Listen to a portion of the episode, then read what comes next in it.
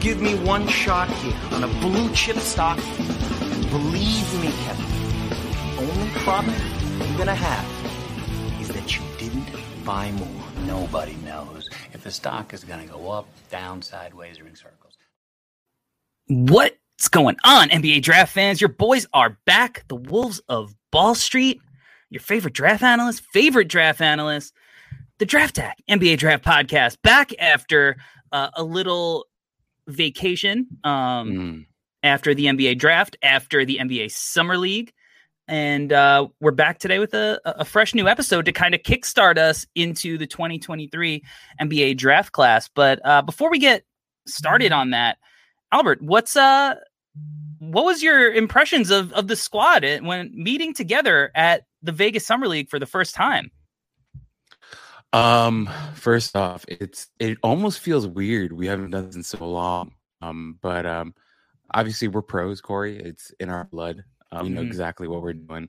Um, yeah, meeting everyone was great. I mean, I've, we've met before. Um, I've already met Rucker like three times, but uh, yeah, meeting uh, draft deeper Nathan Gruber for the first time was um quite the experience, right? Nate Agar Johnson uh, was unbelievably hilarious the whole time we were there. So it was awesome, man. It was a great experience. I'm excited for us to do more of it. Obviously, obviously next year or sometimes maybe we whole crew together somewhere. Maybe it's not Vegas, it's in Chicago or New York or, you know. But uh, I'm hyped for it. I'm excited, and uh, I feel refreshed and ready to go. It's like technically this is like the start of season three for us, right? This this is technically the start of season three. I mean, we we started in the middle of the 2020 season. Uh, I Mhm. think our first episode was like February of, of that Yeah. cycle, maybe 2021 is that rather. Um, Right, right. and then we did all of last year, and and now we're kickstarting 2023 in a big way with um, you know, I, I think somebody who has been one of the most sought after prospects, one of the the most hyped prospects of the last 20 so years uh in Victor Wembanyama, um the French prospect from Le Chesnay. Um he's 18 years old right now, listed at 7'3, 230 with a reported 7'9 wingspan, but Albert, if if you look at the picture of Victor Wembanyama, Chet Holmgren, Jaden Ivey, Zach Edey standing next to each other at the FIBA tournament. And Zach Edey is a, a legitimate 7'4, a guy who I watched in person last last year with Purdue and is just one of the most ridiculous, ludicrous looking human beings I've ever seen in person. Mhm. And he's a legit like seven four, and Victor is just like towering over him in this picture. So he's listed at seven three, but I don't think that does his height justice. Mhm. I really don't. I, I think he's probably taller than that, even, which makes some of the things that he does, you know, even crazier. Who knows what his true wingspan actually is? Uh, I mean, if it was close to eight feet, it wouldn't shock me.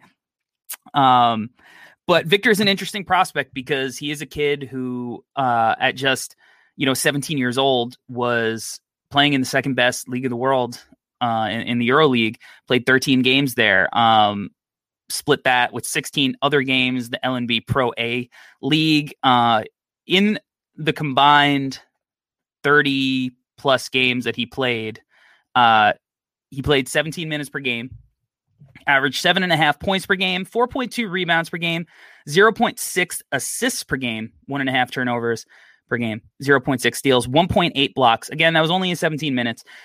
Shooting percentages, um, if you're not too familiar and you've just followed along with clips and videos, you're probably going to be taken aback by some of the percentages, but shot 41.5% from the field, 27.5% from the three point line, 68.4% from the free throw line, had a true shooting percentage of 49%. Uh, his stock price, I mean, he is pretty unanimously the number one prospect in the world, has been for years, probably would have been the number one prospect uh, in, or definitely would have been the number one uh, prospect in this class coming out if he was eligible. And he just missed the cut. But currently, ESPN has him at one. The Athletic has him at one. Tankathon uh, at one. Bleacher Report at one, SB Nation at one. He's the number one guy in this class. He is the prize. He is the reason that the San Antonio Spurs have you know, uh, moved off of Dejounte Murray. He's the reason that a lot of these teams are going to be in a true tankathon to the bottom. The the prize is the, you know, French mind flaying freak, uh, Victor Wembanyama in this class. So, Albert, uh, I ask you, as always, is Victor Wembanyama stock price too high, too low, or just right as the number one prospect in this class preseason? As we record this in July, is he worthy of this uh, this ranking? I mean, according to some people on Twitter, uh, you might think that Victor Wembanyama is too low at number one. Um, I'm not of those people. I think it's just right, I guess. Um, Corey, I would say this, and, and, I, and I say this honestly. I think uh, I'm not there yet, where I'm fully ready to be like. I honestly don't think we top ten for this class yet. Um, I still need a lot more time. I need, to watch a lot more tape, and I really did enjoy my time off a little bit. I did kind of step away from ball and international and everything, but uh, when you said you wanted to do the episode, I dove head first, and now we're here. And I am going to say that it's just right because he is 17 years old. But the caveat, though, for me, Corey, is um, the whole time while I was watching his tape, the only thing that kept going my, in, through my head is I kept telling myself that he's 17. And I don't know if that's a good thing um, because there were some really there were some things that he needs to work on, but every time I would pinpoint the thing I'd keep telling myself he's 17. Then eventually kind of like you can't keep saying that he's 17 for every little thing. So anyway, for now, uh, I think one is just fine and it makes sense. But I think there's a very real world where uh, that may change. Uh, last year at around this time, we said Jaden Hardy was number one guy for both of us, and that changed uh, drastically for us. So uh, for now, yes, but that could change. I think that's an appropriate way to approach it, having an open mind. Because I, I mean, look historically, like uh, you mentioned Jaden Hardy and, and what we thought of him preseason. I mean, even if he wasn't the consensus number one guy, I think he he came in at number three on the draft act IPO initially. Uh, Greg Oden was a, a can't miss, no brainer number one prospect, right? Um, a few years ago, it was Zion Williamson was the can't miss, no brainer number one prospect. This isn't a conversation. We love Ja Morant, but it's Zion, Zion, Zion. And, you know, um, I think that's more of a conversation for a lot of people now. I don't think it's so cut and dry. I think that historically, you know, we we see that a lot of times when we build somebody up as this generational can't miss prospect, especially too early, right? Um, that you put a lot of pressure and things change and and guys are this amazing generational prospect until they aren't. So I, I think that's an appropriate. I, I mean, I think that you know because I've been diving into a lot of the film of this class. I think he is the number one prospect in the class. I mean, what he's doing at his size in flashes, and they're definitely flashes, is really impressive. Um, but a lot of it is a little bit theoretical right now. And but I do think this is an important episode. It's something that I want to be at the forefront of. It's something that I, I want to talk about early because I think that there is a little bit of a nuance that's lacking with Victor Wembanyama, right? I, I think that a lot of people just watch the clips on YouTube, on Twitter, whatever, and they're not actually seeing that there are a lot of parts of Victor's game that need a ton of work. And as you mentioned, what you do have to come back to is he's 17, he's playing in the Euro League for a lot of his, you know, his minutes last year. And he's competing. You know, he he looks like he fits in. He's doing things that you're like, wow, that was really impressive for the EuroLeague. But also the numbers weren't there. You know, this isn't necessarily a Luka Doncic situation where he's out right. there dominating against these guys, right? He's he's having maybe some dominant flashes, but he can't put it together consistently. Um, you know, I've read there are people who said he's Rudy Gobert mixed with KD and Anthony Davis. Uh, that's insane. Yeah, that's mm. that's an insane thing to, to mm-hmm. put that onto a kid is is uh, it's just it's borderline irresponsible because everybody loves propping somebody up until they can tear them down. And when you put those expectations on players, I think it's really, really unfair. Um, but that doesn't mean you can't explain your excitement with certain players without like making these hyperbolic, like in you know crazy um predictions or or, or whatnot. Right. But uh, I do think he is, you know, one of the more interesting prospects that we've seen come across you know the timeline over the last few years Right. and i think that it's interesting that i think our last full episode that we did of the draft act podcast was chet holmgren and now the the first podcast that we did coming back is victor wembanyama who in a lot of ways um is similar to chet and then in a lot of ways i think is is very different than chet but i, I think that that evolution showing where this game is going with the length and the skill and the finesse and how important that is, uh, and, and maybe is the future of the big man position is is really interesting. So I, I'm excited to to talk about him. Um, do you want to start with Victor's offense or his defense? Um, can we go offense? Yeah, of course we can go offense. That's why I asked you. That was giving you the the choice there. yeah, I don't know. Let's do it. I'm ready. I'm ready. um before we do that can i, I Yeah. need to uh you know we're we're live on youtube and and the bots are already out Let's so- go. Yeah. Make it HD. the, the porn bots are already out so let me block them quick um geez just just We made it. out they out here um all right so shout out to everybody uh, watching on on youtube Yeah. um, throw your boys a, a like, a share, and uh, interact with us in the chat when uh, as as we're moving along with the episode.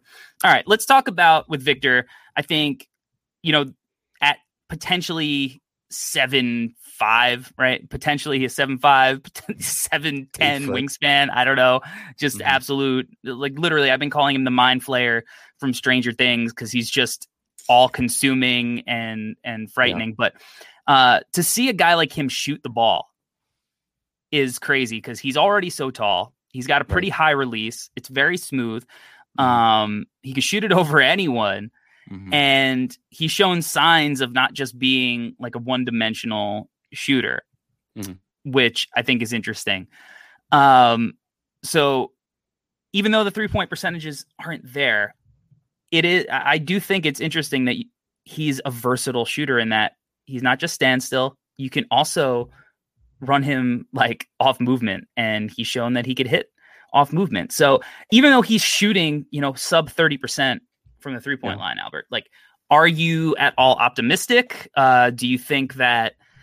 It's kind of just like he, knocks him down. Maybe he's going to be overrated as a shooter. I, I mean, where are you at with him as, as a shooter?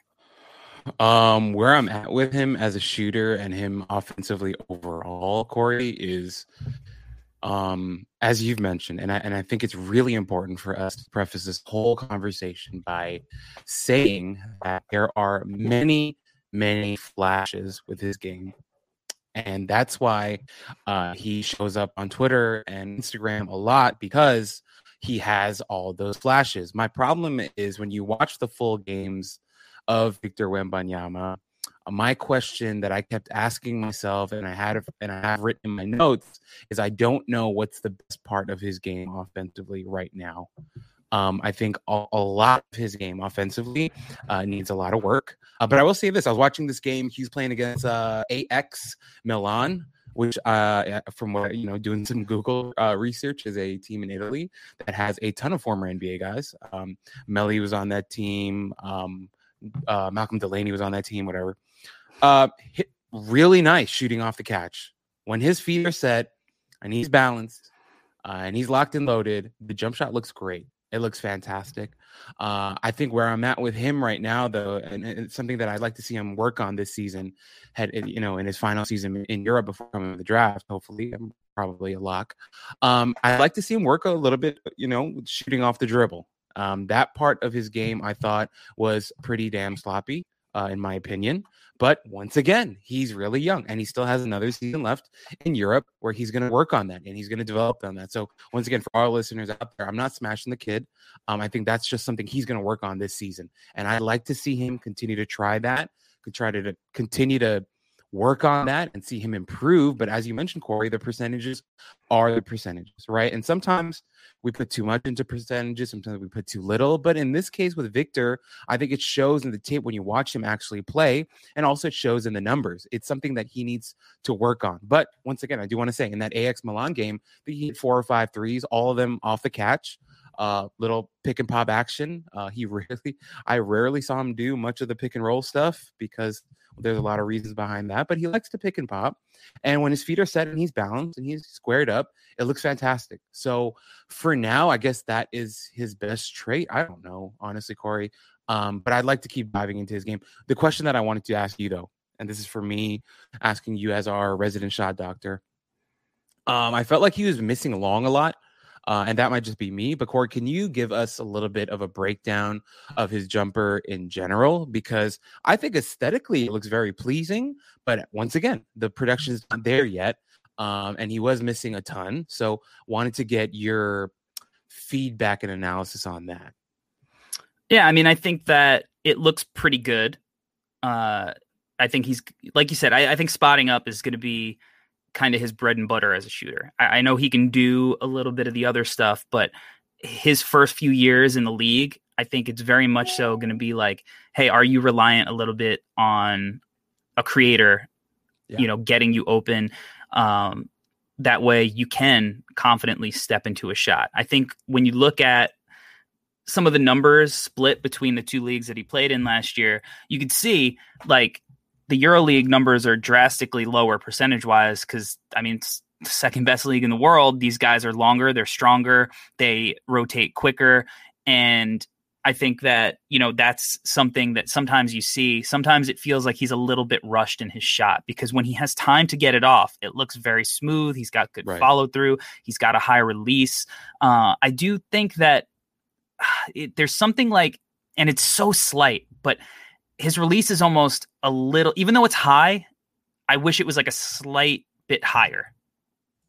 Okay. Um, like it, it's like a little bit by his like the top of his head, but I wish I just mm-hmm. it feels like he could go a little bit higher, and if he did that, it would look a little smoother. But his hand is so big, and when you see him wave goodbye to the ball, like he's got good follow through, you're just like, oh my god, like how do you shoot the ball when your hand is that large, even right. just in general? Uh, but so I think, like you said, that's going to be his kind of bread and butter, keeping the game simple. Because I think he needs to keep the game simple.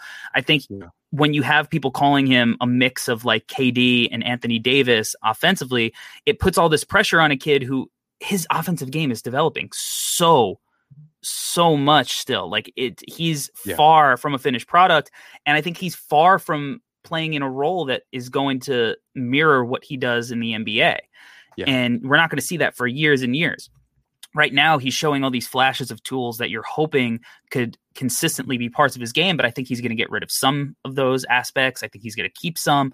I think the spot up shooting, the pick and pop stuff, that is going to be something he keeps. I, I do think that he's going to be able to shoot off movement at times. Like mm-hmm. you know, if he's yeah. on the wing and you know he, you can run a hammer action and, and get him down to the corner, and, and, he can knock down that shot. He'll be able to knock it down with a hand in his face, and I think that eventually that could be something that's not necessarily a weapon, but something that you can bring out um, of the arsenal every once in a while, and just to keep teams on their toes. And uh, especially, I like that. I think when you're you get guys like him in the corner if he can knock down those shots, especially off of movement where guys are going to have to close out on him a little bit harder, he's mm-hmm. going to have, you know, that allow will allow him to like pump fake and basically take like one dribble and finish at the rim where he's just attacking right. in a straight line. You mentioned like you don't necessarily know if he's going to be a guy who's creating off the bounce all that often. And I think that that's why he's moving to a different club next year is because he wants to show whether or not he's capable of that. So we'll see going forward. There were times where it looked really, really great, you know, in, in these flashes. And you're like, oh my God, I see the flash. And there were times you're like, that's a disaster, you know, yes. like, um, yes. you know, there, there's one possession where it actually ended up in a foul. So the basket didn't count because the, the shot didn't count, but he like double crossed somebody on the left wing and you were like, wow, like for a guy who might be seven five, for him to handle the ball with kind of like some shake like that, mm-hmm. that's crazy. And then he gets it up. I don't think it counted. um, again because he was like a foul on the floor. But there are also times that, and I, I kind of feel like he's like a kid who is just got his training wheels off Mm-hmm. Mm-hmm. and is learning how to ride a bike without training wheels for the first time. And even when you get it for the first time, you're kind of like rocking a little bit. You're Yeah. kind of, you know, it's not as smooth as when you've been riding the bike for, you know, 10 years and you could just hop on and it's really you get a smooth ride. It's a little bit jerky and and awkward and his feet are weird. And I think that again, you, it comes back to he's 17 Right. and it's like think about kids that are that tall and how awkward they could be right. just just like when you're like growing into like six a six four body six Mhm. five body and you see kids and you're like oh my god they're so awkward because they're growing into their body their feet aren't haven't caught up yet now imagine that when you have a kid who's seven five you know potentially doing that so there are times where even when he does something spectacular it looks a little awkward I Mhm. think that's going to level out a little bit. I think it'll No, get yeah. better. You know, Mhm. like I think that he'll learn to grow into his body and he'll find movement. He'll figure out how to move to where it doesn't look so weird. And especially as he, you know, just naturally puts on a little bit more weight, he's not going to maybe the speed of the game isn't so fast. And now he's moving at a pace that will allow everything to look a little bit smoother. Yeah. I, I think that we're years away from that, but I do think we'll get there. But I don't think that the like face up from the perimeter stuff is something he's going to be doing a ton of. I think when he Yes. does that, it does look awkward. It Mhm. does, and you know he's also talk about skinny. Like he's not really like Chet, where Chet like is not afraid of contact. Like Victor Mhm. doesn't really love the contact all the time. Um, so you know when he does drive, he's looking to avoid it. He's looking to go Right. underneath and finish with length and and whatnot. And I think that you know that's that's a part of his game that I just don't know how big of a, a- part of it's going to be, especially because the NBA game is so perimeter oriented that it's like I don't know how many possessions he's going to be getting at the top of the key, and it's just like go create a shot. I, I don't know, maybe a ton. But what I will say, Yeah. I I do think he has a go to move. Mhm. I don't know if it's a good thing yet, whether he has a go to move, but I do think he has a go to move. I think that he's very smooth. And because he's so tall, because of the high release, his turnaround fadeaway, Yeah. he gets off over everybody. And there are moments like he hit a ridiculous one in the USA France game over Patrick Baldwin Jr. Again, his feet looked weird. He hit uh, a bunch of them, you know, in in his pro season overseas. He feels comfortable getting to that whenever. My problem is he gets to it whenever he settles for it a lot. So I, I and you look at the percentages, numbers are numbers. It, they're not going in enough. I don't know if he's going to be good enough as a shooter to be so perimeter based. I guess is Yeah. is my concern. No, Corey, I, I- man, you just hit on like 40 different things. I know I, I agree went with- off on a tangent. No, no, no, but I, I agree with all of it. And I kind of want to piggyback that thing that that you talked the awkwardness, which I could not agree with more. And that's something that is very common too. And, and like, I hope our Yes. listeners don't think that we're just pinpointing about this. I just talked to Jalen Williams about ago, and he was talking about how when he went through his growth spurt, there was a lot of awkwardness that he was still figuring out even at Santa Clara, even up until he was getting drafted. And we Mhm. see that we saw that in summer league, how his game in summer league looked drastically different even from his junior season at Santa Clara. He was going up and yamming on people constantly in summer league, right? And that's something that a lot of people said, like, oh, Santa Clara, like, oh, you know, uh, you know, he, he measured well at the combine with that with his athleticism, but we didn't see that in college. And then Jalen Williams was like, cool, yeah, I was figuring that out here in summer league. I'm going to show you some of that, and he just dunked it on everybody, right? Yeah. So that awkwardness that you talked about is very, very common, and it will take time. And also, Victor is he's just freshly minted, like 18 or whatever, right? So I do want to say that. Um, the face up stuff, Corey, is something that I felt those veteran guards in Europe, could- they were like sharks in the water. Like they could Mhm. smell the blood and they were crowding his space. They were being active and physical with him. All the guys like six three, six five, whatever, they were just crowding him and saying, like, dude, you can dribble and all that. Uh, you can try everything that you want, but we're here. We're gonna get low and we're gonna make it really, really difficult for you. Right. That game against AX, AX Milan, dude, both offensively and defensively, I felt like guys like Delaney and those like the veteran guys they had on that team were really giving him a hard time. right? So I agree with you on that. And then what was the, the final point that you made? Oh, the uh, his signature move, Corey. And then like overall, the physicality in general shows in almost every aspect of his game. We're gonna talk about his defense later, right? But like I just I had a really hard time ever finding any possessions of him boxing somebody out, which people forget is an important part of defense. Right? Rebounding and boxing people out is very, very important. He doesn't do a lot of that. Uh, set some of the ugliest screens, like really, really strange, awkward screens uh, Yeah. that were not very effective as well. But once again, he's got another season in Europe to work on that, and I really do hope. Uh, now we live in a world now where supposedly certain athletes don't watch tape and they have to have certain things written into their contract to watch more tape. But I'm excited for Victor, hopefully this offseason, to watch a ton of tape and to see the different areas of his game where he can develop. And also, Corey, from last season to this coming upcoming season in Europe, his body may evolve even more. I, like he may get even taller, but beyond the, him being tall, he may add five, 10 pounds of muscle. Who knows, right? Mhm. Um, Yeah. So I'm excited to see how that develops. But From what we have and what we can see on tape, there are clear areas of his game where he needs to improve 100%. So I back you up on everything that you said. And I'm, I'm not just here to be a yes man, but I saw it on tape too. Um, kid is, um, he's still a ways away. And that's not a bad thing. It's it's expected at that age.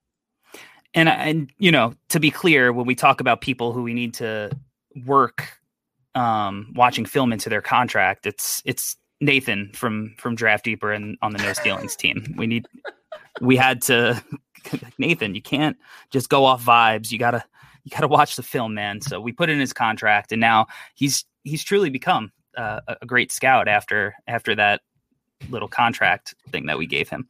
Um yeah, no. ta- I want to touch on the screening because it he doesn't set good screens, and I and what I've learned so just s- learning how to set a screen. I, I guess it's a long uh, a lost art. I, I don't know. It's like so much of the NBA is pick and roll based, and basketball has become so pick and roll based that it's like, how is this not one of the essential yeah. skills that we are teaching kids and like look Mhm. i screening's nuanced right It is Yes. not just you set a screen and um that's it like you roll whatever like you, you have to learn how to slip screen and go screens and double stagger and this and that it, and there's so many different things that you do but setting a screen the the most simple aspect of it is you just have to fucking hit somebody Yeah. Yes. just just make some contact. It opens everything up. It uh, otherwise you're just in the way. All you're doing is bringing a second defender and you're Right. just in the way. So i i do want him to get tougher. I want him to embrace physicality because i you know it's something that i i don't think he does enough is embrace physicality um at least on the offensive end because even you know without that and i think with an open floor like he's still gonna have moments because I, I think he's got really good hands and i think he's gonna have like these moments where like he's this real legitimate lob target with the right pick and roll partner because all you have to do is just throw the ball up and he is just taller than anybody he could jump he can go get it he can Right. put the ball in he'll come down with it he could finish off that he could just finish by dunking it I, I think that as a a lob target i mean I think that's where you see the baseline already so much. So, like at baseline, he could pick and pop. He's going to be a lob target, and at that, that his offense is going to be fairly efficient. I think projecting forward, just because baseline, even if the other stuff doesn't come around, and teams are like, "Hey, we don't want you jacking shots up from the perimeter so often. We don't want you creating. We want you to just play simple and and slow and just you know simplify your game." at least he has these things that I think are legitimate strengths, but he avoids contact on the screens. He No, does. big, big time, big time, dude. It- the- game that came to my mind the most that I wrote in my notes is um, I watched a ton of his French stuff. You know, like because I feel like sometimes Euro League can be like it, it's so intense. They it's just like the Champions League in soccer where you're playing the absolute best teams. So. I felt like it could be a little daunting for 17 year olds. So I just kind of wanted to see a lot of games of him just playing in his home league, right? In, in the French league. So there's a game they're playing against Cholet. I hope I'm pronouncing that wrong. Yeah, I, I don't. I can't. My my French is not I'm I took dude, I took like three years of French and I'm still not confident. But uh Cholet, and they have this big dude. I don't remember his name. I think his number was like number eight or whatever. He was extremely physical with Victor, and you could clearly see on screen. I was not stocky in the building, dude, right? Like obviously. like bald, yeah, stocky. exactly, exactly. He was being very physical with Victor, both offensively and defensively. Like, on the offensive side, this this guy was going right at Victor, hitting him with jab steps, pump fakes, head fakes, everything, and he was really giving him the work. And defensively too, he's putting his chest into Victor, and it frustrated him, Mm. right? But I do want to say once again, like as a 17 year old kid with his physique, I can understand. But my the thing that I kind of wanted to correlate all this to Corey is that um, I don't know if it's just because of his age and also his frame, but many times when people would get physical with him, it would frustrate him, and the frustration led to a lot of mistakes. Especially defensively, where I felt like he would get frustrated and he just started flailing around. And we'll talk. uh, Let me kind of pump the brakes there because I've on that later. But overall, I do agree with is a he's not very uh excited to engage in any type of physicality uh and i'm hoping he you know maybe adds a little bit of muscle or maybe it's a mentality thing right where he just embraces the phys- physicality of the game but overall there were times where the physicality would fluster him and that's Mm. something that is mental thing that i think he's going to have to work out in the upcoming season because the nba will also be very physical at times and there are going to be monstrous dudes who are going to hear all about him being the next unicorn, the next KD, the next whatever. They're going to come for his neck every single night. And he's going to have to find the mental fortitude to not let that fluster him because even in the Euro League, these, you know, these Euro guys, some of them are, you know, tough guys and they Sure. went after him and they wanted him to know that we're going to be physical with you from, from the jump. So I think the, the, the mental fortitude aspect of it is something I'd like to see him improve upon as well. Yeah, there's like um in the FIBA USA game, and uh let's put this narrative to bed. Okay. Let's do it. Let's do it. that um that Chet he bitched Chet Holmgren around in that game. Eh, If if you are telling me that, what you're actually telling me is that you actually didn't watch the game.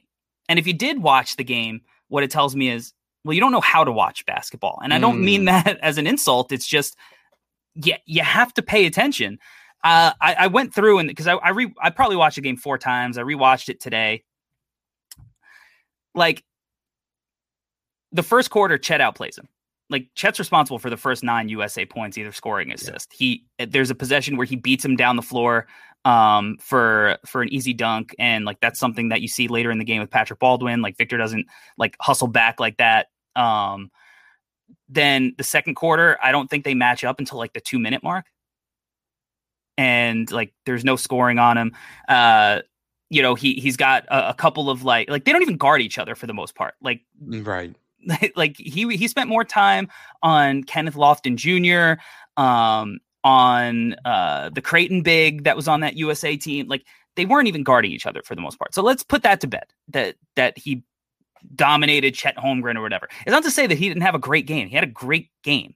Right, but to say he dominated Chet Holmgren is an insane thing. But there's a position, uh, a possession uh, against Chet Mhm. where Chet's lined up, he's guarding him out on the perimeter, and he tries taking him off the bounce, and Chet's just staying with him, and Chet's long as hell too. And he tries to do this like up and under thing, and he tries finishing with his left hand, and it's awkward, and it's just a wild miss because he just didn't want to try to like yam it on Chet and draw a foul. Right. Mm-hmm. You know, you know, and that's something that I think is where he needs to get tougher on the offensive side. He just needs to, if it's not coming off like a putback, he's like he's like an insane garbage man too.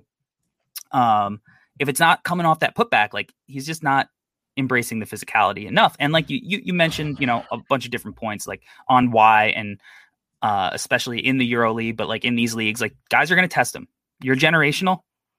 Okay, show me Mm-hmm. Right? So I that that's something that I I think he's got to work on. But I, he still he has all these skills as a big man too, which like down on the block that are really interesting. I think he's got um good touch out of the post. He's got good footwork that I think like for me, I would rather see him try to maximize that aspect of his game because he could literally be Kareem like on the block you know, where he's so much taller that there's nothing you can do. All he's got to do is is get vertical, raise his hands as high as possible, and you cannot block his shot. I would rather him learn how to maximize that part of his game than this funky perimeter stuff that just really hasn't paid off yet. And again, he's Mm-hmm. 17. You have to come Mhm. back to he's doing this at 17, right? That's and and that's great. But there are parts of his game that are I think could be better going forward than other parts. And I think if he learns how to be efficient down low, it could open up a lot of things.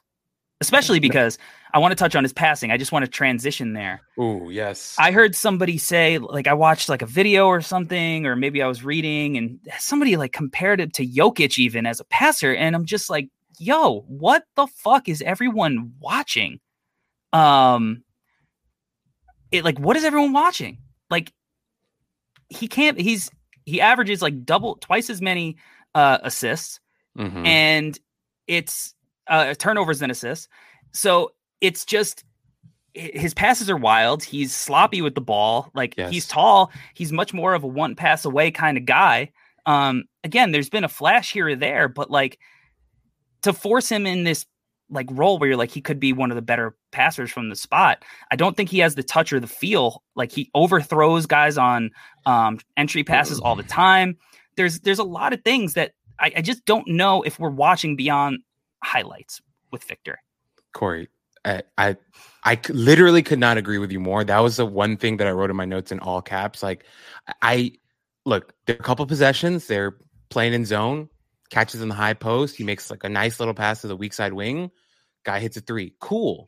That's a pretty basic read. A lot of high school guys make that pass very easily. Corey, I'm sure a lot of guys on your team that you coach can make that pass. I don't find that as an advanced read Well, at Yeah, all. hopefully. Sorry, hopefully. Okay, fingers crossed. But uh, Coach Tulaba will coach him up. Um, my thing is like that doesn't feel like an advanced read. My problem is Corey, and I loved what you just said. He does not have half the touch on his passes that Jokic says. Not even half. All oh, of it's not even a quarter. It's not even a tenth. It's Correct. All of his entry passes are disgusting. They're really, really bad. As you mentioned, he overshoots a lot of them. The velocity on them are kind of all over the place and not really catchable for the how I I really should have written down all the times that I saw him just absolutely throw a pass that's uncatchable to his big, right? That was with him, paired with him. It- and also, we haven't even mentioned. I, I totally, it was just totally beyond me. I did not realize that he was playing with the, uh, with the um, Antetokounmpo brother, um, Co- Mm. Kostas, right? Yeah, I yeah. watching the tape, I was like, "Oh, hello," and it wasn't that impressive. so I, I, I get it why he's playing there. Um, but you know, it's the passing's just not there. You know, as you said, a lot of one one pass away, basic stuff. Um, but for me, it was like just looking at the level of the passes that he was making. None of that would be stuff that we're writing in our notes. Like, oh my god, like did you see that pass? It was like, all right, cool. Like you made a basic read. Um, not to toot my own horn, but I feel like you and I can make those passes. Um, a lot of them. It's the stuff that I was seeing. So, um, Well, maybe in my rec league. yeah, exactly. Not in the NBA for sure. this is this is me in my Korean church league is where I'm going to be making these passes. Where I'm Shawn Bradley because everyone's sh- sh- shorter than I am. But um, yeah, I'm I'm with you, Corey. Nothing's that advanced to me yet, but who knows, right? It can get. uh, Can it get there? No, I actually don't. I no. I, you know what, Corey? I want to say this. Uh, I don't think he ever gets to being a Nikola Jokic passer. And if people want to come to my head for that, it's fine. I just don't think that'll ever happen. Honestly, well, one, Jokic is the best passing big man of all time. Yeah. I, will promise you, he is that the he has not shown any flashes to do that. Can he be an adequate passer? Sure, Sure. Yeah. but he hasn't shown anything to me that it's like he's a special passer. Right. None. Nothing. None. He doesn't. There's no like um crazy like short roll reads where I'm like, whoa, that was nuts. Like, every, he's shown some flashes. Okay, that are that are good. Yeah. That are good. But I'm not running my offense through him. He's not Um, even Trevion Williams, dude. No, he's not. Shout out Trevion. I, I the thought of him in Golden State's kind of split post action. I love the the thought of that. I hope he makes uh, the final Warriors roster. That was kind of the spot we really wanted him to go to. Before we transition to defense, um, shout out to the chat. Um, you know, throw your boys a like, throw us a share. You know, shout out to everybody watching along live. Um, just want to clarify for our boy Rain Gibbs, who um, you know watches us and, and shows support all the time. uh, who said it's a bit a bit disingenuous to say Victor didn't get a few buckets on Chet in that game. Absolutely, he did. There was a, a beautiful post move uh, where he showed his footwork and touch, which is again why I want him to expand that part of his game. Uh, he came over the top, finished over Chet because Chet didn't box him out on uh, one of the on a possession. But there is a narrative built around that game where it became Victor versus Chet. That when you mention it, it's like, oh, Victor dominated Chet in the game, and it's just not true. It's just not true, and it's mostly not true because they weren't even really guarding each other all that much. They they just weren't matched up. So it, it's not to say that Victor didn't show have positive moments against Chet. That's that's not true. And because I think that they both had positive moments against each other when they were matched up, which was not all that often, frankly. Like they threw number 25 on the French team, who was like a wing.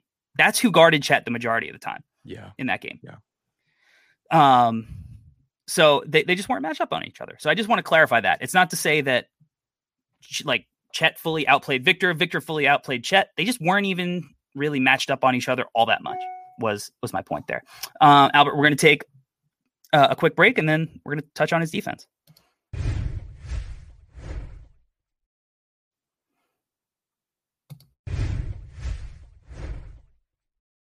All right, and we're back uh, to talk about Victor Wembanyama's defense. This is this is the stuff, Albert. This is where there's room to get excited, really excited. This is where he's going to be as our uh, our friend um, Rain already said. Victor's defense is a lock already. I, I, I would tend to agree with you on that. He's just such a physical freak that there's so much that he does well already that this is why he was playing in the Euro League because it wasn't for his offense.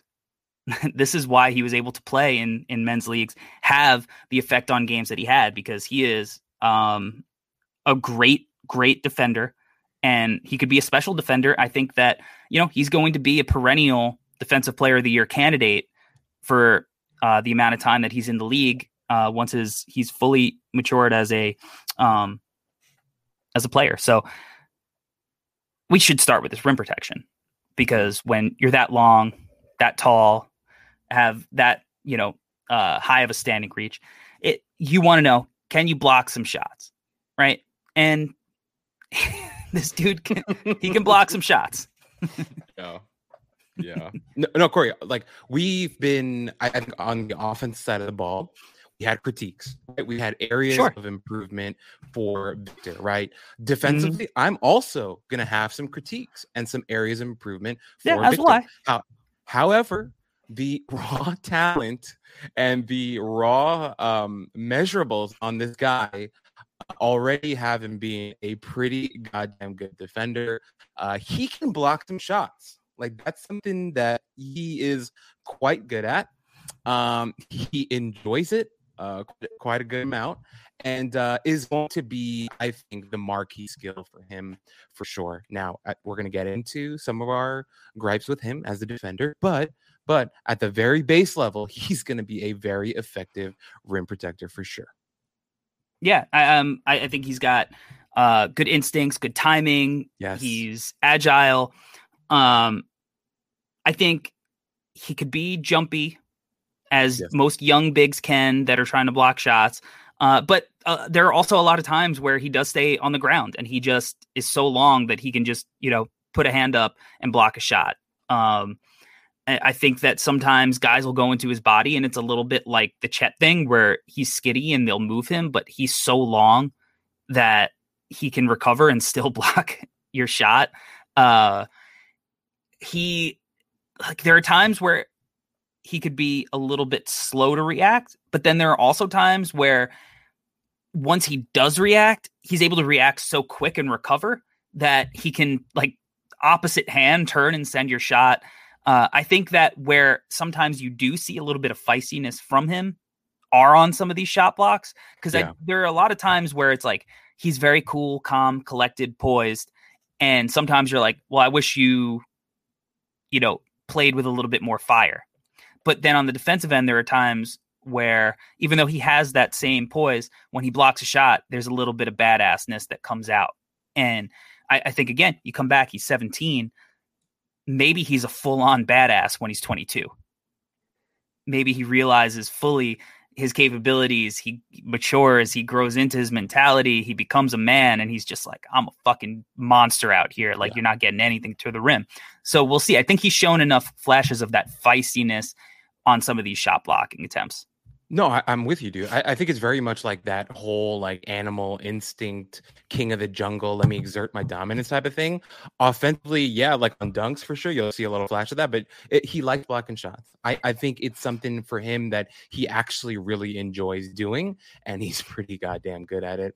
I'm with you though, Corey. I, I think when you watch him kind of one on one in the post guarding these big physical old guy strength uh, Euro bigs, there is a jumpiness to it because I think a lot of those guys are very savvy with the head fakes and the jab steps and like they're very they have a lot of tools in their toolbox when it comes to their mm-hmm. post game and i think for victor because he knows that he's a little bit weaker he can be a little jumpy towards those moves right and he tries to overcompensate a little bit try to take that step a little bit quicker to stay in front whatever so he can be a little jumpy but as we've mentioned, Corey, like the length makes up for a lot of it, the anticipation makes up for a lot of it, and the desire.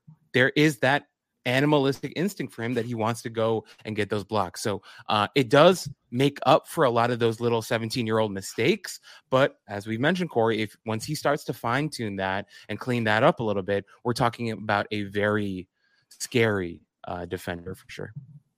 Yeah, and and I think that one of the areas where he needs to improve a little bit and and honestly it's it's it's maybe something that just happens as he gets more comfortable with his body. I think that he's so, he's just so big that sometimes his load time on jumps like if he's got to come from you know uh, he's on the weak side and he's got to come over to help protect the rim uh, on like a, a, drive or something there are times where he gets there late because and it's not necessarily from reaction like he's in good position. it's just sometimes like he just can't get there in time physically uh, because he's so tall. And sometimes, like you know, he'll pick up a foul. Like foul trouble is an issue with him, right? This this is something that yeah. you know uh, is something that a lot of young bigs deal with. Foul trouble. It's something that a lot of shot blockers deal with, uh, and it's something that you know I think he's going to have to learn to deal with as as he's out there, like especially offensively, is if he's going to take on a bigger role, that means he might be a little bit more tired defensively. Oh, right. Sure. And he's going to have to learn how to balance uh, the offense and the defensive side of the ball because, look, you want him on the floor for his defense. He's probably going to be on a team uh, in the NBA that has a number one option you know, even you look at all of the teams that are going to, most of the teams that are going to be in the sweepstakes for him this year, maybe Houston, maybe Detroit, maybe OKC. A lot of these teams already have like their go to guys, right? Like you, you don't need him to be your go to guy. I guess maybe San Antonio, but maybe they're hoping Primo and or, or Wesley or whoever. Um, but for the most part, you're it's like the defense is what you want. So you want him on the floor. You want him to be out of foul trouble and because of his reaction time sometimes he gets himself into a little bit of foul trouble. So that's something he's got to clean up. I think it was he averaged like 4.9 fouls per game per 36 uh, in europe last season. So no no i'm, I'm with you corey and it's I think because of the size and the mobility, he moves incredibly well for his size. Uh, his team asked him to guard out in the perimeter quite a lot and mm-hmm. he picked up a lot of fouls guarding three point shooters. You go to that, watch one of the one of the games later in the season when they play against Paris, right? He fouled maybe two or three guys on three pointers, and it looked pretty gnarly. Um, if you watch those possessions, he straight up just flailed himself at the shooters, and it was not clean. It was not a text closeout. It was really, really sloppy, and it led to fouls. Right? That's something he can work on, though. These are things that, with coaching, with fine tuning, can develop and get better at. But I'm, I'm, with you, Corey. The fouls are pretty gross sometimes. Even the game against uh, Le Mans. Um, no, no, not Le Mans. Dijon, Dijon. There is a smaller mm. guard, and so Corey, this one, this one was interesting to me that I wanted to ask you about.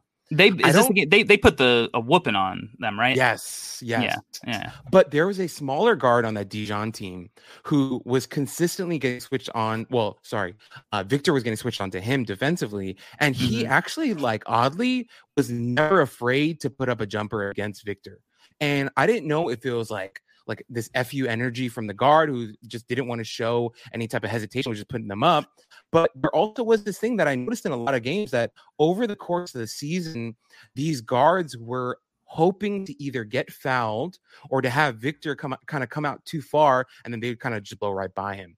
I, I've mentioned him many times before, but Mal- Malcolm Delaney, that game when he's playing for AX Milan, he kind of walked by Victor. I- think it was early in the first quarter. He had this nice like in and out move, got right by into the basket. And I think later on in the season, I think these players realize that Victor can get a little bit sloppy guarding out in perimeter, and the smaller guards, more savvier guards, were trying to take advantage of that. So I think that's something that Victor is going to have to clean up a little bit when he's coming out to contest smaller guards, being a little bit more disciplined, not flailing his his body and his arms all over the place, and just being a little bit cleaner on that end. I think will help him a lot because a lot of these veteran guards were starting to smell that out a little bit.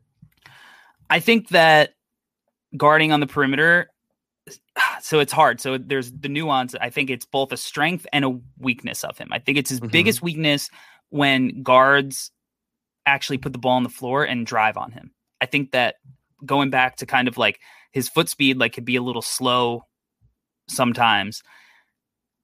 Guards were not really afraid to drive on him because once Yeah. you get a step on him, it's almost like you can create enough space that he's even though he's long, he's probably not going to really recover if there's like especially if there's no help there. Like if it's just an open lane, if he's what's standing between you and the rim, that's probably going to be uh, something you can attack. And there was countless examples of that throughout his season that he struggled with. But I actually thought, and of course, like if you're guarding shooters on the perimeter, sometimes just by the nature of the fact that you're contesting them, you might foul, right? And, Yes. and NBA shooters draw fouls at the three point line, especially with the volume so up um, with shooters, you're going to foul sometimes. But I'm not really worried about that for him. What I'm, because I actually think that's one of his biggest strengths is if you're getting a shooter to settle for a jump shot over him, I think that's a major win for for Victor and the defense because he is so long. And I think that he's good getting low and wide, but still being able to contest um, with high hands that it's just such a difficult shot. It's literally like if you've ever seen, you know, uh, training videos, if you've ever used them, you know, you follow like an IG trainer, they have those wiffle ball bats with padding on them that they use Yeah, to kind yeah. of to to act as uh you know because they're not tall enough to, like NBA players are so they use those to kind of uh act as as the length that's kind of what Victor's arm is so it's kind of like shooting over one of those so for Yeah. me if you're if he's forcing guys into jump shots that is a big time win um but you know getting switched onto guards yeah he struggles with that and especially uh his team didn't always have the best positioning uh, in help Right. so you know they they didn't make it easy on him. So instead of like, all right, he got blown by, but somebody's there to help. Sometimes it would just be like a layup, or they would go uh, reverse layup to use the the rim as some extra protection. I think that was a struggle, but I do think as a perimeter defender that Victor did really well on forwards and and Yeah. larger perimeter guys. Uh, you know, I, I think that kind of like the more wingy guys who aren't as quick twitch as guards are. I think that he did a really good job on on those guy kind of jo- uh, kind of guys. He did a good job uh, on Chet when Chet drove on him. You know, similar to how Chet guarded him and made it hard. He he was able to stay, um, you know, hip to hip with Chet and and force him into uh, a tough layup as well in that FIBA game. So I, I think those bigger guys, maybe guys in like the six six to kind of like six ten range, which the NBA is filled with, I think he's going to be fine foot speed wise, right? So, but yeah, if he gets switched onto a guard, especially NBA guards with NBA space, it's going to be tough. Now, what Yes. what'll be interesting, what'll be like an interesting wrinkle is like how far out does he even need to switch out on some of these guys? Like Trae Young Mm. was willing to pull up at 36 feet, right? Like Dame will pull up at 36. and a lot of times these guys are just willing to take those shots. Like they actually want to do that more so than get it to the teeth of the defense.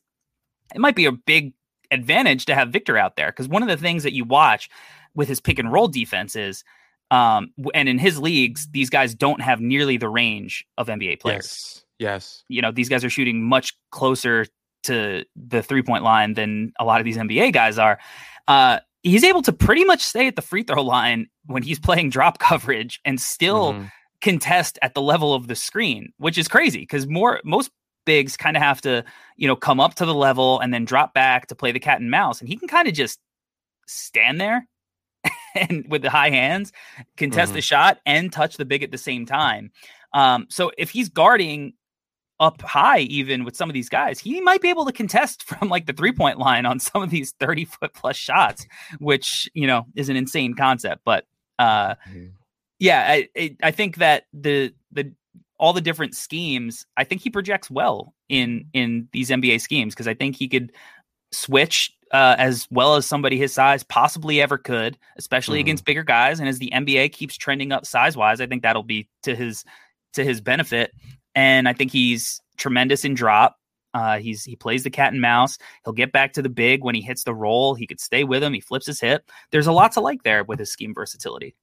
Mm-hmm. No, I'm with you. And I actually, Ring Gibbs in our chat just wrote, you know, should Victor be trying to guard on the perimeter a lot at 7 3? That should just be a plus, right? And no, I agree with that. I, I definitely do think it's plus. And I wasn't trying to say that he can't do it or that he's bad at it. I think it's just, um, a little bit more discipline is what I'd like to see. And I think he's going to get there very easily. Like, even in this next season in Europe, he may grow leaps and bounds at that just from watching some of the tape that we're watching. You know, he, he obviously has uh, the same access, if not much more access to his own tape. And I think that's something he's going to clean up. But for sure, Corey, I'm definitely with you. Like, the length and stuff is unbelievable with him. And uh, as you mentioned, the drop coverage stuff is unbelievable. And he's huge. He's absolutely huge. And I definitely think he's going to be able to um, once again in this next season be able to work on these things that we're talking about and we may have a very different uh, conversation in like what six months from now right when, when mm-hmm. we're talking heading into the next draft it might just be like yeah cool so in this in this last season in the euro league he just kind of cleaned up all the stuff that we critique him on, and he's an unbelievable defender from day one. Is also a very real possibility with him. But uh, I do think that the youth stuff is there. I do think the flustered stuff is there. That once again, I want to just mention that Paris game, he was flustered a little bit. He was frustrated, and he fouled shooters with just being a little sloppy and a little bit emotional, which is a part of the game and happens, especially when you're 17. And I think that's something he's going to work on to be absolutely great. So uh, I'm with you on that. So there, uh, one of the the questions that's kind of been um, repeated in the chat is people being worried about his health. Now, I, I don't want to necessarily sit and project his health right. going forward because I am not a, a doctor. I'm not a, a sports scientist. I don't know about how he's going to hold up over time. Uh, still Knicks fans, you know, as like, does Victor have an injury history? Uh, he does. You know, he missed um, part of his season, the end of his season last year with a stress fracture. I think he's had a bunch of other little injuries here and there. Um, so yeah, he's he doesn't have like a clean bill of of health. I watched a video recently that kind of broke down every NBA player over 7 3. And basically what the the gist of it mm-hmm. was is like you know Victor might be the first guy to be able to overcome the fact that there's been like three NBA players who were able to play for like a long time at a high level in the league without sustaining serious injury. It seems as though the cutoff is like seven foot seven one for like a clean bill of health. Like you know, uh, once you get to that 7 3 range, it just seems like you get banged up more often. But that's projecting something that is just a toss up. It's a guess, right? There's no way to know for sure. The NBA is different. Um, you know, he's he's not going to be banging like he used to. Science, you know, sports science is better. Uh, med- the med- medicals are better now. Like, right. I, who knows? I don't know. I can't project that forward. So for anybody in the chat asking, I think that it's hard to say. Um, I, I, don't think you would be wrong to be a little bit nervous just because of the way he moves and and the fact that you know he's had some injuries here and there before. But even with that, he's still going to go number one. Unless there's some disaster, like he loses a leg this year, it's going to be hard for me to see that he doesn't get selected number one um, overall. But you know, we'll see. Uh, all right, Albert. I'm not going to ask you about specific teams because who knows? Maybe our friends in OKC are, uh, you know, maybe they take a leap. Maybe with their, mm-hmm. these rookies, they take a leap. Who knows? Maybe Houston, maybe they take a leap with some of these guys. Maybe there's a whole different group of teams that we weren't expecting. Maybe somebody gets injured. Maybe they trade off. I don't know. I'm not going to ask for the what team gives the best ROI because we're so far from the regular season. Right. But it is time for America's favorite segment.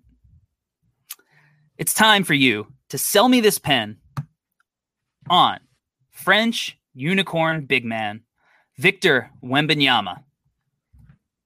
All right, here we go. Uh, first off, I want to say all the you pen companies out there, you guys are really slacking. You're missing an opportunity here to sponsor this unbelievable segment on our show. But here we go. I want to sell this pen on Victor Wembanyama. It'll be our first one for the 2023 NBA draft class, and I want to start it off right. Okay, Victor Wembanyama is a guy who is uh, number one, as we've mentioned nine million times on this pod already, is 17. Well, sorry, he's 18 years old now. Uh, he was 17 last season when we were playing, but 18 now. And he is a player who is listed as seven foot three, might be seven foot nine. We don't know yet. Uh, he's an absolute giant human being who is very athletic, right? He's not just tall, he's very athletic. He is very mobile, moves very, very well. We're not saying he's an elite athlete, but he's a very uh, he's a high end athlete who moves very well for his size. He's very coordinated. Uh, he's a guy who loves blocking shots and playing defense. Offensively, he is growing into his game. Uh, we I, we should imagine that in this upcoming season in Europe, he's going to grow leaps and bounds as an offensive player as well. I think his handle is going to improve. I think the shooting is going to improve. I think his physicality is improve. There are different areas of his game where hopefully, fingers crossed, we're going to see a lot of growth. And by the time he enters into the NBA draft, he's going to be an absolutely terrifying prospect right? If all goes well, now we're talking about an ideal world, right? Uh, if all goes well, he's going to be an absolutely terrifying prospect that you would love to add to your team everyone's talking about the Spurs and them tank, tanking to get there. Well, you know, they have a team that might be set up for him to go and be the number one guy. You know, maybe Doug McDermott might have something to say. He might be a little frustrated with these claims. He might want to be the top dog there. I'm not sure, but he is a guy that you would love to have on your squad to build around as of now. We obviously have to watch how the season goes. He may be um, easily the number one guy in his draft class. And we're talking about a very explosive, exciting, and talented draft class that he's going to be a part of. But Victor very may well be the number one guy now and the number one guy when the time the draft comes. That he might. He is a terrific prospect. I know that, you know, it, if you've been following Victor, you see mostly praise. You very rarely see you know, talk about any of his weaknesses here. But I think that this episode, what we wanted to accomplish was we wanted it to be an honest assessment of his game. We wanted to come into it and say, hey, this kid does have special talent. He has shown some special things for a prospect of his size.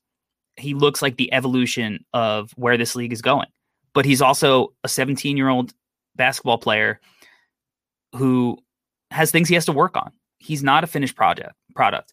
He is not necessarily even, you know, like Kevin Durant was, where he was dropping, you know, uh, you just knew that his offensive game was going to translate because he was dropping 30 points a game in college or or whatnot. There's, you know, he's had flashes of dominance, um, but he needs some seasoning. And he's just 18. So this is the year where hopefully we see that that game grow because if you've been around youth basketball at all, you especially when you see guys who are like playing up a level, which Victor's pr- pretty much playing up uh, a level as much as you possibly can outside of going straight to the NBA or even going to the G League, like Scoot. What you see with youth basketball players is they will take massive leaps out of nowhere. Like one day something will click and all of a sudden they are just awesome. and like it could happen in like a summer league or a fall league. It could happen at one point during the regular season. These guys, they're so young, they have so little experience that eventually it just clicks. So that could happen, and he, could, you know, we could be doing his because this isn't the last time we're going to talk about Victor. We're going to do an episode leading up to the draft, talking about his game after his season's over, and at that time, we might be like, hey, he looks like Kevin Durant and Anthony Davis and Rudy Gobert mixed together. Maybe we're back, we're on the bandwagon there by the end of next season. But right now, we wanted to have an honest assessment of his game, kick off the 2023 cycle with the number one prospect. And we don't want to lie to you guys. We want to give you guys our honest assessment. We're not trying to hate. We're not trying to, um, you know, get clicks or anything. We're just trying to be like, this kid's awesome, but he's got stuff he's going to work on. So hopefully this episode makes you want to go watch some of these full games um, right. from Victor, and hopefully you can see what we're saying um, with some of our assessments. But any anything that you want to ask us, make sure you hit us up on yeah. Twitter, uh, in the YouTube comments. You know, make sure you know they're they're down there. Email us, whatever, contact us, and we'll we'll talk. You know, Victor Wembanyama with you, and uh, go in depth on on why we feel the way we do, even more so than we did here. If you, if you need further explanations on anything, so uh, in order to do that, you need to know where to find us. So, Albert, where can the people find you? Well, really quickly, Corey, before we go, I did want to say, um, as a heads up for you guys out there who are about to watch these full games about Victor, I want to give you a little bit of a heads up. Some of the French camera work of these games is horrifyingly bad. For whatever reason, uh, when they run out of transition, the cameraman does not want to follow, and so late, very confusing. I was like so confused, dude. I literally wrote down a list of games where I was like, okay, the games again, the games Le Mans, Asvel. I know if that's how to say Dijon. Like a lot of these games, the cameraman is just not keeping up with the action, and you will miss out on some dunks. So, want to give yeah. you guys a little bit of a heads up. Le Portel. Yeah, if I was pretty confused, Corey, as what the hell was going on, but it's a very common thing in French basketball for the camera to not keep up with the action. So, little uh, little disclaimer for you guys, who, you know, who are going to get into these games. But you can find at Alberto Gim on Twitter is where you find me. Um, I'm a part of the No Ceilings Collective, as is Corey, and the co-host of this amazing pod. And it feels incredible to be back. I feel like I had a lot of fun talking about Victor. And as you mentioned, Corey, we tried to be as objective and fair as possible. We constantly mentioned the age and the youth, that we're not trying to, you know, rail the kid and make it seem like he's terrible or anything like that. Corey, you and I are not clout chasers. We do not care about that at all. We just really want to give you guys uh, as objective of a view as possible. And I hope we did that today.